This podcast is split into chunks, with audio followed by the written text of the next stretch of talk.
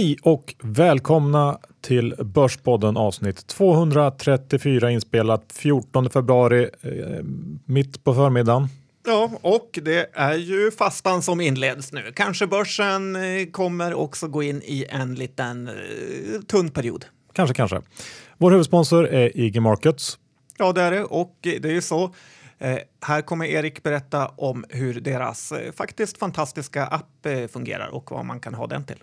Vi erbjuder en mobilapp och en surfapp som är väldigt populära. Utvecklingen där har gått väldigt eh, framåt de här senaste åren. Och, eh, det kanske är både på gott och ont just den här enkelheten att eh, var som helst kunna, kunna ta en affär. Och i mobilappen så kan man också använda sig av teknisk analys.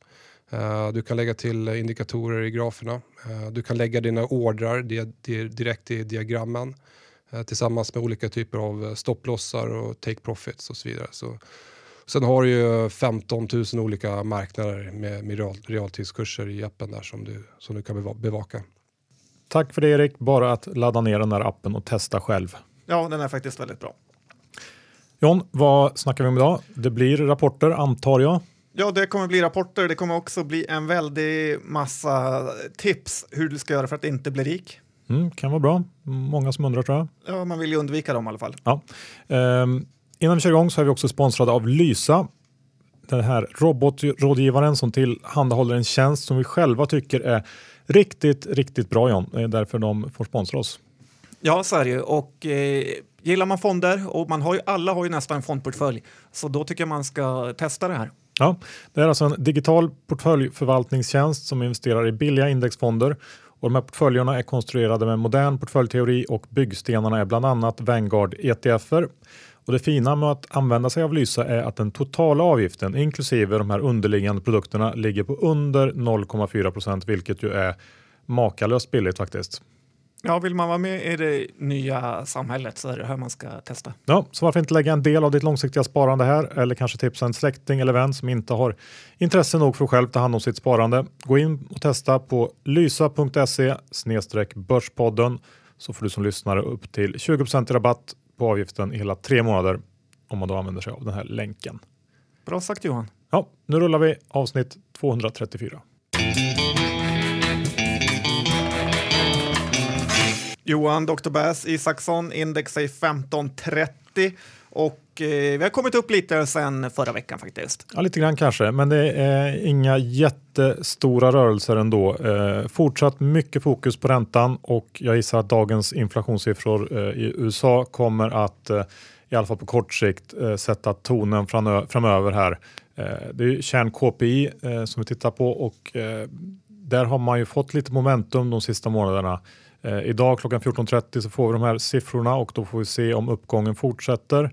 Eh, det här blir veckans absolut viktigaste siffra på makrosidan, och eh, vi har prognoser som ligger på en kärninflation kring en komma sju procent jämfört med en komma åtta i december. Och det här är, ja, det är det som man fokar på nu helt enkelt.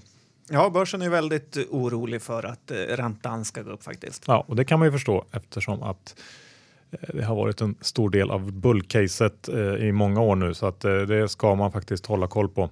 Mycket som förändras om, om räntan verkligen bryter ut och, och antar en ny trend nu framöver. En game changer som de säger. Ja, men det får man nog säga ändå att det är, om det blir så.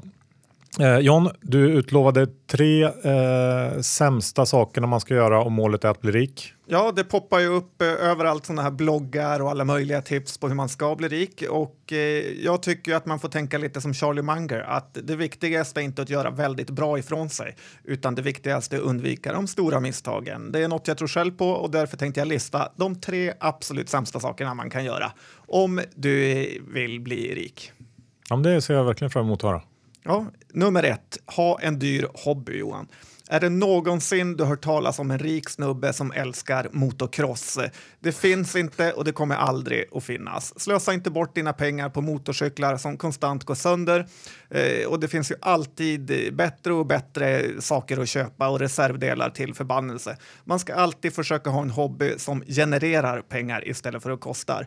Eh, vem tror ni kommer sluta rikast? Någon som älskar folkrace eller någon som har aktier som hobby, Johan? Antagligen aktier då, men jag, ja. Aktier.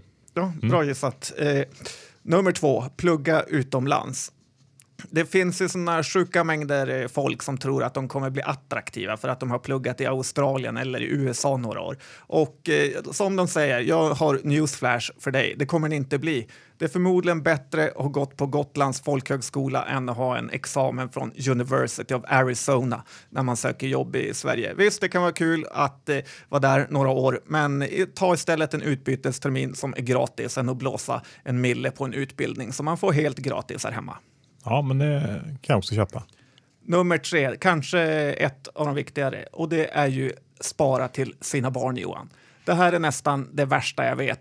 Konstant får man läsa på Twitter hur folk skriver. Köpte lite mer Tobii till mina barns portfölj. Och jag kan säga dig, det är ingen, ingen som bryr sig om hur man investerar sina mikroskopiska barnbidragsbelopp. Dessutom så verkar det mer som att det här är någon typ av pappas förlängda tradingportfölj än att det är en egentlig barnportfölj. När man redan köpt för alla pengar man har själv och ligger väldigt back, då åker barnportföljen in. Jag säger, gör något kul för pengarna istället. Era barn kommer ändå att supa upp pengarna på kost direkt om eh, blir myndiga.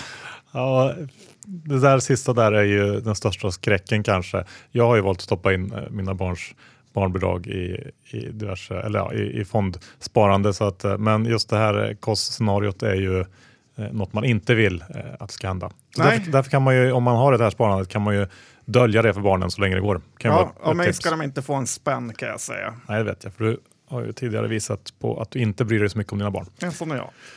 Eh, John, Värmlands stolthet. Vet du om det är? Nej, faktiskt inte. Kan du bräck? Nej, men jag tänkte att idag får vi ju kora eh, Lars Wingefors på T H Q som det. Han drömde ju i morse till med eh, vad som i alla fall min första anblick ser ut som ett drömförvärv. När de köpte det här Koch Media Group. Eh, siffrorna eh, var ganska knapphändiga. Såg ut som att det var typ eh, E V E B I T fyra på tjugosjutton års resultat som man köper det på. Och eh, jag tänker att man brukar ju prata om Gnosjöanda. Men nu tycker jag ändå att det känns dags att vi inför Värmlandsandan som ett begrepp. Ja, det kan vara kul och kanske bli kortsiktigt i och för sig. Ja, vi får se, det beror lite på hur Anders på Flexcube levererar framöver också. Men eh, glöm, eh, kom ihåg den då, Värmlandsandan lever. Eh, H och M's I R-avdelningen, har du någonting att säga till om? Ja, men jag är ledsen att behöva säga det här. Men man måste faktiskt kicka H och M's I R-ansvarige Nils Winge. Han gör inte ett bra jobb. Han har ju tidigare varit i blåsväder då det varit lite tveksamt vilken info han givit ut till olika aktörer. Och det här med utdelningen visar ju att måttet faktiskt är rågat. Ska man vara ett av Sveriges största börsnoterade företag så kan man inte hålla på så här. Återinvestera utdelning, inte återinvestera utdelning. Helt ogenomtänkta skatteförslag. Så att jag säger istället, skicka in Cloettas I R-ansvarig Broberg som han verkar vara på tårna hela tiden. Hur han lyckades styra upp den här insiderskandalen i Cloetta eh, visar ju hans kvalitet. Den har ju he- passerat. Eh, och eh, sen måste man väl ändå kommentera den här eh, Mondeles eh, satsning på att knäcka kexchoklad. Eh, vad tror du om den, Johan? Ja, jag tror det blir svårt. Jag tror att det är helt omöjligt att eh, ta deras eh, plats. Och eh, jag tror den här Broberg har sagt att det är totalt sju personer som jobbar med att producera all kexchoklad i Sverige. Så att effektiviteten där är ju extremt eh, hög. Eh, en annan kul grej, grej är ju att eh, Cloetta som ligger eh, bakom åttio- och nittio-talsfavoriten eh, Mums Mums, visste du det? Mm, ja. De har, den maskinen behöver endast gå en dag i veckan för att täcka det svenska behovet. Okej, okay, ja, det kan vara lite dåligt också. Det är så lågt kapacitetsutnyttjande. Ja, precis.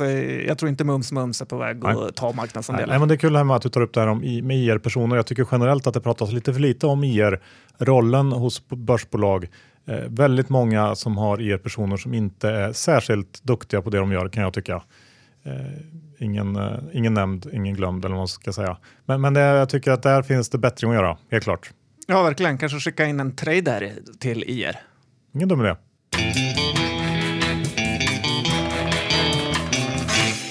Idag är vi också sponsrade av Lendify, John. Ja, och jag tycker verkligen att ni ska känna trygghet med Lendify nu när de har den här andrahandsmarknaden. Behöver man pengarna så kan man relativt lätt sälja sina lån och återigen få tillgång till dem. Och är man smart så är man på andra sidan och köper lån där folk behöver sälja och då på så sätt öka avkastningen på sin portfölj. Jag tror att, jag vet inte om jag är den som har köpt allra mest andrahandsmarknadslån på vårt konto, uppemot sjuttio åttio stycken skulle jag tippa. Ja, så gå in och kika på andrahandsmarknaden. Lendify punkt se. Okej John, då ska vi snacka massor av rapporter. Vi börjar med ett bolag som har haft det lite tufft. Jag tänker på Mekonomen. Ja, de har väl haft eh, lågkonjunktur de senaste eh, åtta åren. Ja, men det är sen hockeyfrillan hoppade av. Det är ju lite omvänt för Mekonomen eftersom att de, i alla fall säger de det själva, du vet det här med när det säljs mycket nya bilar så behövs det inte så mycket service på de gamla för då har de inte folk gamla bilar. Nej, så är det ju. Och eh, de har ju underpresterat väldigt mycket. Jag skulle säga att P-talet är kring fjorton där nu så att det inte är jättedyrt. Håller du med om det? Ja, det stämmer nog ganska bra eh, faktiskt. Ett stort misstag som Mekonomen gjort tycker jag det är att, inte, att de inte från början börjar erbjuda såna här däckhotell. Att de var lite för fina för det. För det är ju ett perfekt sätt att få in bilarna två gånger per år och sen lura på slash sälja på kunderna en massa grejer. Vill du veta hur det skulle kunna låta i, på en Mekonomen-verkstad i Umeå om de hade jobbat med det här? Mm. Men tjänare, är det dags nu? Ja men självklart ska du byta. Men vad säger du? Ska vi slänga på ett par nya hacka? Jag och Benke fixar det. Men han kör ju bara hacka. Goodyear. Allvarligt. Aldrig säger han. Du kör ju mycket Goodyear i Stockholm. Satan, det är ju helt värdekass. Vad säger du? Är du låg på Passaten med? Men kom in imorgon så fixar jag det. Inga problem. Såg du vad jag just gjorde Johan? Ja, du, du, du var mer försäljning där va? Som, Precis, jag ja. sålde extra åtta stycken däck till Mekonomen. Ja, det där är nästan så att vi får försöka fixa så att ledningsgruppen lyssnar på. Eh, kanske, för att det, det såg ju väl inte så där jättekul ut i Q fyra om vi ska gå tillbaka till den. Nej, den var ju... In... Berätta. Ja, men den här gången var det ju eh, Meka eh, som underlevererade och... Eh, Eh, Mekonomen Sverige såg väl faktiskt lite bättre ut kanske på marginalen men eh, inför tjugo arton så ser det inte så kul ut. I Norge där man har haft eh, den här utrullningen av digital radio eh, som drev försäljningen under hela tjugo sjutton. Där kommer det bli, bli tuffare under tjugo arton och eh, tittar man några år tillbaka så har ju Mekonomen inte uppvisat någon rolig lönsamhetstrend alls och eh, en del av förklaringen kan säkert vara den här starka nybilsförsäljningen. Men så har säkert också konkurrensen ökat en hel del. Till exempel verk, märkesverkstäder tar ju allt mer av service och så vidare. Och sen så har vi de här strukturella riskerna som man kan tycka och tro lite vad man vill om med elbilar och så vidare. Men, men jag vet inte, men jag blir inte jättesugen på att hoppa på det här. Nej, faktiskt inte. Det är ju så att har du köpt en ny bil så är man inte sugen på att köra ner den i Mekonomens halvsunkiga källare i Norrtull för att de ska repa lacken på den. Nej, precis. Eh, vi går över till någonting eh, roligare kanske. Paradox, som vi har en lång historik med. Vi var med och tog dem till börsen kan man säga om man är lite snäll. Ja, men då är man extremt eh, snäll Johan eh, och det brukar ju du vara. Eh, det är ju så att eh, mister Paradox himself, eh, Fredrik Wester, ska ju sluta och bli ordförande. Det känns väl ändå lite som han alltid har gått runt och sagt att det här är vad han vill göra hela livet. Så jag trodde faktiskt att aktien skulle backa betydligt mer. Eh, hade det varit aktiebråk så hade man ju sagt att eh, han är långsiktig för dagen Johan. Ja, jag tänkte också den tanken jag såg först. Men sen skulle han ju ändå vara kvar som arbetande styrelseordförande och eh, det kanske är så att han vill ha en lite friare roll och slippa alla tråkiga eh, analytikersamtal och eh, aktieägarsamtal. Jag vet inte. Det kanske ja, men jag inte... tror, tror nog också det. Och de här personalfrågorna och allt som det dagliga arbetet som vd faktiskt är. Idag fick ju bolaget höjd riktkurs och alla verkar glada och nöjda. Och man får väl ändå säga att Spiltan-sagan fortsätter faktiskt. Det får man nog säga. Jag tänkte kommentera Amer Sport lite snabbt. Vi pratade om dem ja, i höstas någon gång och de kom med en fin Q fyra nu som visar att, att det går åt rätt håll. Tillväxten accelererade i Q fyra jämfört med Q tre Och eh, vinsten har ju stått och stampat några år för Amer.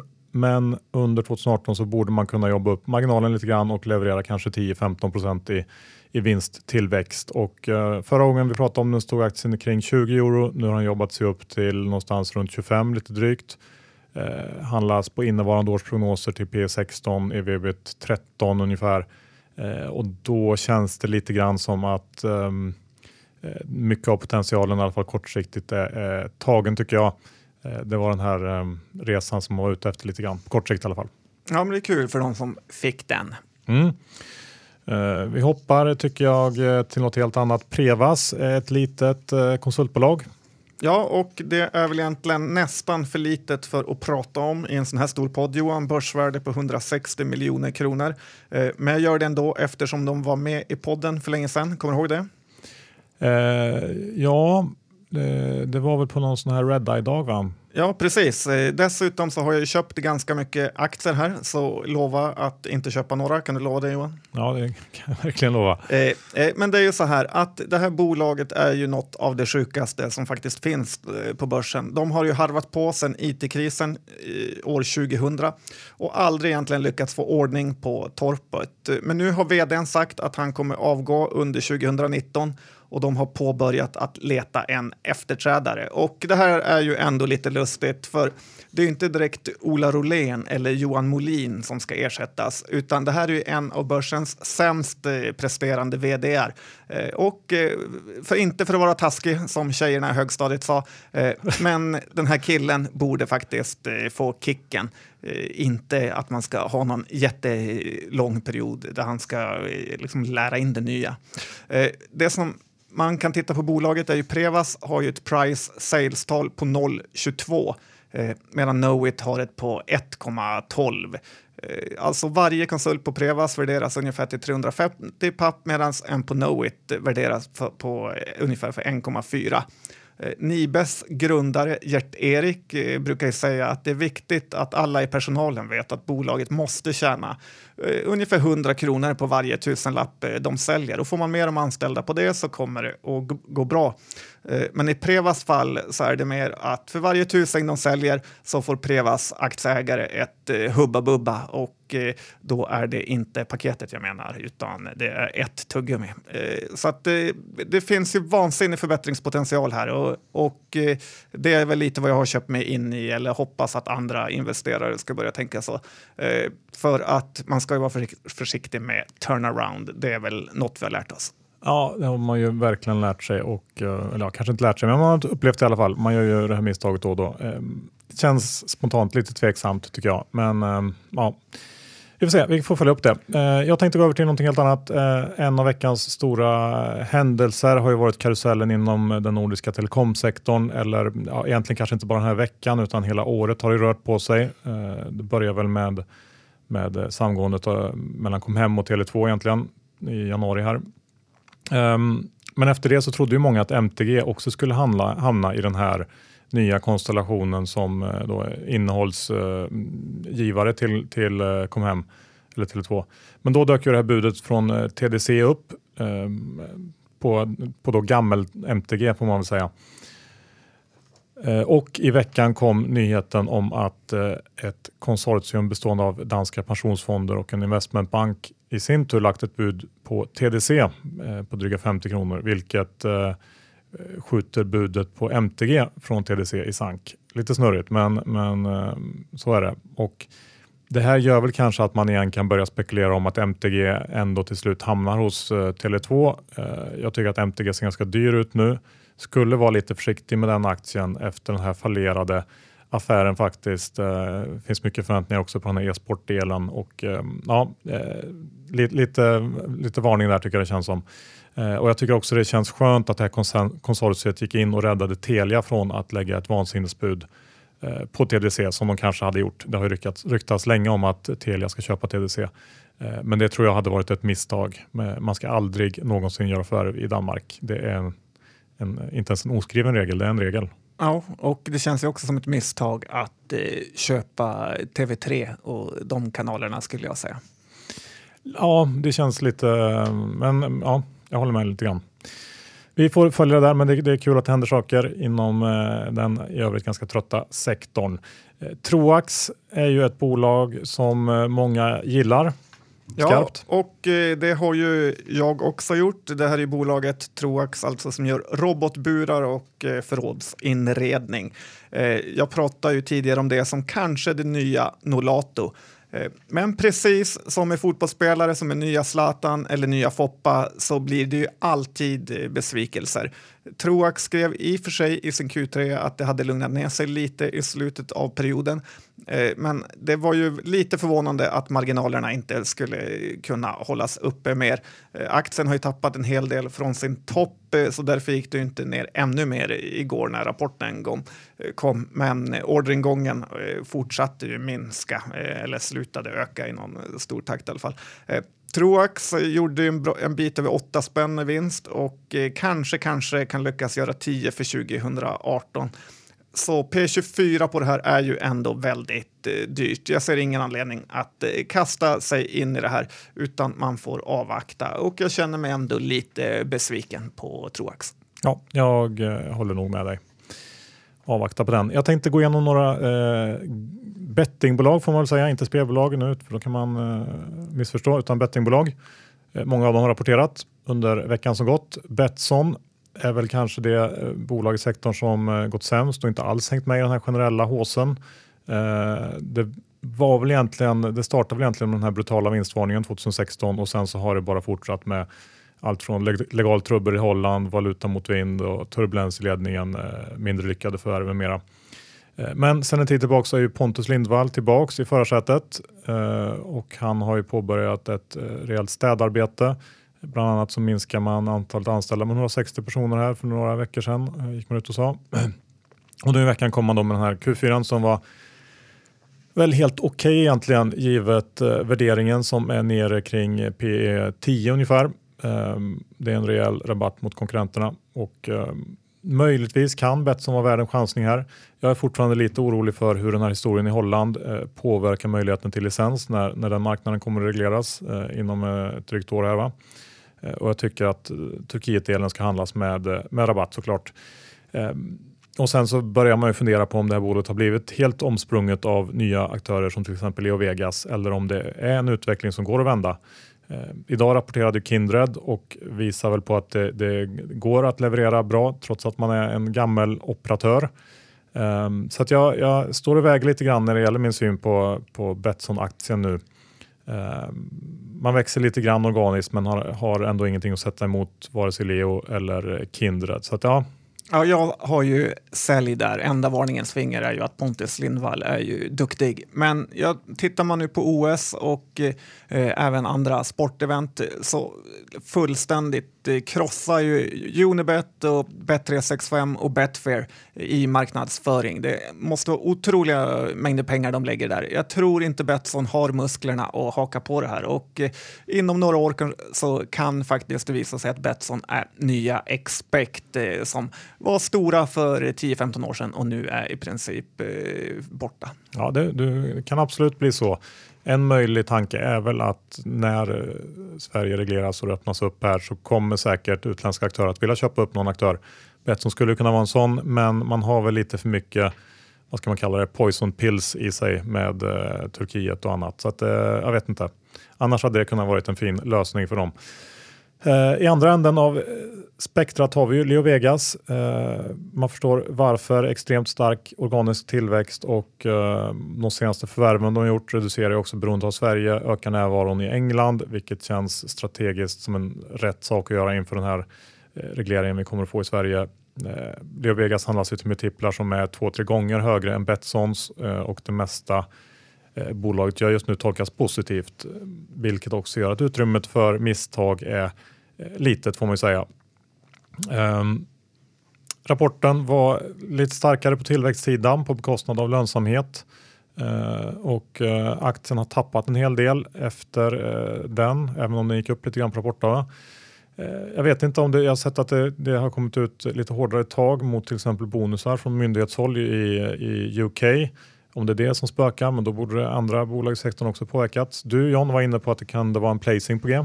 Ja, precis. Det är väl mitt tips att ledningen vill casha ut lite grann. Och ingen kan väl blamea dem för det. Nej, ja, vi får se. Men spekulationer är som sagt. Såklart, som alltid. Och Kindred kom ju med en, en riktigt stark Q fyra nu på morgonen. E B I T femton procent bättre än konsensus. Och ja, man fortsätter att vara bäst av de här lite mer etablerade operatörerna. Organisk tillväxt på fyrtiotvå procent under kvartalet. Kan man ju jämföra med Betsson som låg på tio procent tror jag. Så där är det klassskillnad. Och Kindreds relativa, relativt stora fokus på sportspel hjälpte såklart till under det här kvartalet som har varit ett sportspelskvartal med många favoritförluster. Och i övrigt så höjde man ju utdelningen rejält. Samlade intrycket är att Kindred är ett bolag som mår väldigt, väldigt bra just nu. Och det får man också betala för. Aktien är inget fynd kring etthundratrettiofem, till och med lite smådyrt kan jag tycka. Så att det är väl, känns ju lite avvaktande nu, den aktien tycker jag. Den har gått väldigt starkt. Ja, börsen gillar nog att det är ett fotbolls-V M coming up som är väl världens största betting-event. Mm, så är det ju. John, vi går över till Moberg som har haft det tufft under en längre period. Kom en rapport igår. Ja, och Paretos hat mot eh, Moberg börjar nästan bli lite roligt faktiskt. Det, det var ju ändå en hygglig rapport som kom från Moberg och den har ju gått uruselt på börsen sista tiden. Men Pareto var snabbt ute och sa att det var jättedålig kvalitet på intjäningen och upprepade sin säljrekommendation. Man får ju ändå komma ihåg att Pareto har ju några preparat i fas tre eller något och det borde ju ändå vara värt att titta på också för utöver då intjäningen. Däremot så har ju den tidigare, får vi ändå säga, tidigare respekterade Peter Wolpert förbrukat sitt mycket av sitt förtroende sen de gjorde den här nyemissionen där han var tokhåsad, riktad nyemission har jag för mig. Och sen gjorde han ganska stora insiderförsäljningar. Så om ingen insider köper nu så är man nästan orolig, orolig att det är en ny nyemission på gång. Ja, det är inte alls omöjligt att det blir det. Um... Så att, ja, nej, det här är ju absolut ingenting för mig, men det kanske kan vara intressant för de som... Inte för Pareto heller. Nej. Uh, då ska vi se. Luppe, John, har du också tittat på? Ja, och här har jag också köpt lite aktier eh, som jag ligger back på, måste jag tillägga. Eh, jag vill ändå höja ett varningens finger för att eh, Statoil kanske, kanske kan komma med ett bud om aktien fortsätter ner. Eh, Lundinarna är ju inte heller de som säljer sig billigt, eh, så det här kan vara intressant. Eh, För er som inte är riktigt eh, insatta i den här härvan så äger Statoil redan tjugo procent av Luppe. Eh, och de delar det här gigantiska oljefältet i Norge. Eh, Johan Sved, eh, Sverdrup eh, tror jag det heter. Eh, Statoil har fyrtio procent av det och Luppe tror jag har kring tjugo. Eh, och sen får man lägga till att Lundinarna i grund och botten inte gillar mogna saker utan är ju lite mer äventyrliga av sig. Eh, så... Såklart ren och skär spekulation, men eh, kom ihåg eh, vart ni hörde det i alla fall. Ja, det är väl inte alls omöjligt. John, jag tänkte avsluta den här veckans podd med några ord om eh, Rejlers som äntligen kommer en rapport som visar på lite bättring. Det eh, har varit ett tufft tjugosjutton för Rejlers, men eh, Q fyra så pekade de flesta pilar tycker jag, i alla fall lite svagt uppåt. Eh, Tittar man på Sverige så presterar den delen ett riktigt bra resultat. Framförallt om man justerar för några engångsnedskrivningar relaterade till infrastrukturprojekt. Finland tuffar på ganska fint och sorgebarnet Norge som har varit det största problemet eh, sista åren gjorde faktiskt ett plusresultat eh, om en litet. Vilket jag inte tror att särskilt många kan ha räknat med. Så där börjar faktiskt eh, de åtgärder man har gjort eh, bita. Och även Embrick kom in bättre än vad i alla fall jag räknat med. Så att all in all tycker jag att det var en bra rapport. Um, I slutet av februari så kliver Viktor Svensson på som ny vd. Han kommer från O F och um, känns lite grann som att det bäddat för ett, uh, ett rätt bra år för Rejlers för första gången på väldigt länge. Mm, det kan det ju vara. Den har ju haft en tuff period. Men det är alltid läskigt med nya vdar som vill börja städa ur. Mm, vi, vi, men det blir någonting som vi får följa upp under året som går. Slut på avsnitt tvåhundratrettiofyra. Vi tackar I G Markets som är vår huvudsponsor. Gå in och ladda ner appen och testa själva. Dessutom så tycker vi att man ska testa Lysa, vår robotrådgivarsponsor. Eh, En väldigt, väldigt billig tjänst. Man betalar noll komma fyra procent eller under det för att använda sig av den här portföljförvaltningstjänsten. Och ja, testa och lägg en del av ditt långsiktiga sparande här. Gå in på lysa punkt se snedstreck börspodden och testa själv så får ni se. Mm, gör det då! Ja. Lendify är vi också sponsrade av. De har ju den här relativt nya andrahandsmarknaden som vi frekvent utnyttjar. Ja, det är väldigt bra grejer och eh, skapar även trygghet för insatta pengar faktiskt. Ja, så är det. John, eh, innan vi helt lägger av så ska vi gå igenom våra egna innehav. Jag äger eh, lite Rejlers. Du sa att du hade, vad sa du, Luppe och Prevas. Mm, bra minne Johan. Luppe Prevas ligger i min lilla surdegsportfölj. Härligt, härligt. Då tackar vi för oss den här veckan. Hej då!